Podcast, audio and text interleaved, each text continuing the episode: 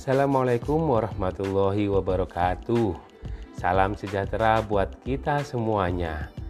Kita berjumpa lagi dalam acara orasi obrolan edukasi pada mata kuliah psikologi belajar. Nah, teman-teman mahasiswa, kali ini kita akan membahas tentang konsep dasar belajar Ki Hajar Dewantara, Bapak pendidikan kita semuanya. Sebagaimana kita ketahui bahwasanya pendidikan merupakan kunci pembangunan sebuah bangsa.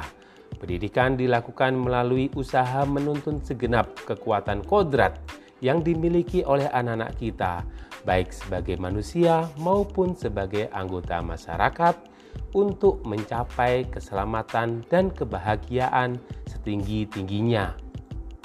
Ki Hajar Dewantara telah mengungkapkan betapa pentingnya pendidikan, karena pendidikan merupakan kunci untuk membangun sebuah bangsa.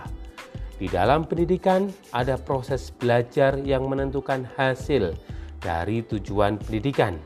Maka dari itu, Ki Dewantara mengungkapkan bahwa belajar harus sesuai dengan cipta, rasa, dan karsa. Nah, Hal-hal yang harus dipenuhi untuk mencapai tujuan belajar harus memenuhi unsur-unsur belajar. Ki Dewantara mengungkapkan unsur-unsur belajar. Yang pertama, ada peserta didik, ada pendidik, tujuan belajar, asas belajar, dan metode belajar. Untuk bahasan berikutnya, Bagaimana unsur-unsur belajar? Kita akan membahasnya pada podcast berikutnya. Terima kasih.